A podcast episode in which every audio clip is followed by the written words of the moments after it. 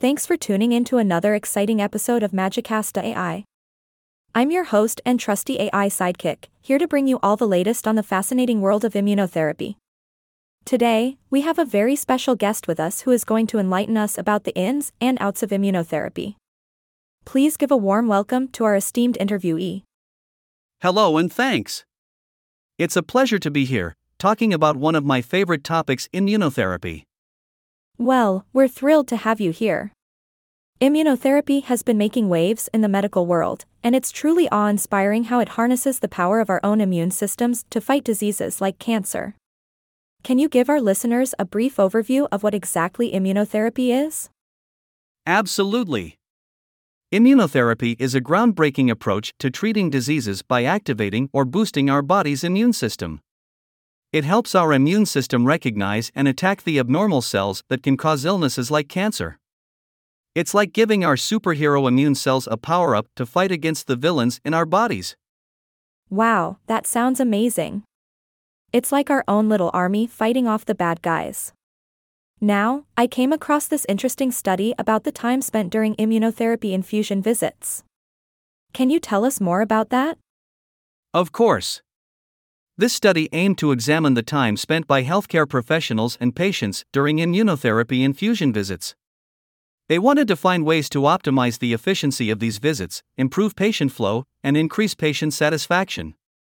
They surveyed oncologists, oncology nurses, and patients to gather data on the time spent during different phases of an infusion visit. That's fascinating. It's important to understand the patient's experience and find ways to make these visits more streamlined. So, what did they find in the study? Well, they found that on average, oncologists spent about 90 to 101 minutes for new patients and a little over an hour for returning patients during each infusion visit. Nurses reported spending around 20 to 35 minutes for the actual infusion process. Patients, on the other hand, reported spending around 263 to 382 minutes at the center per infusion visit. It's quite a significant amount of time. Oh my, that's quite a time commitment for patients. I can only imagine how it can impact their daily lives. Did the study mention anything about the impact of COVID 19 on these infusion visits? Absolutely. The majority of healthcare professionals reported that COVID 19 influenced the typical infusion visit.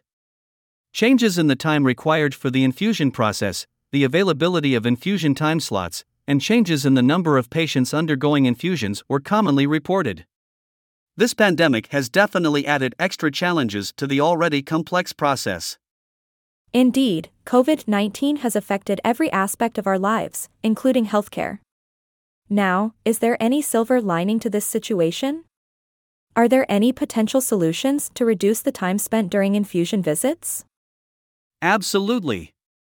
There are potential benefits to adopting less frequent immunotherapy dosing schedules.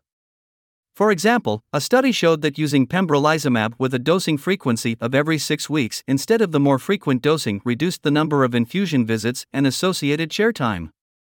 This not only saves time for patients and their caregivers but also reduces exposure risks, especially during a pandemic. That's fantastic news. Less time spent on infusion visits means less disruption to patients' lives and a reduced burden on healthcare professionals. It's definitely a step in the right direction.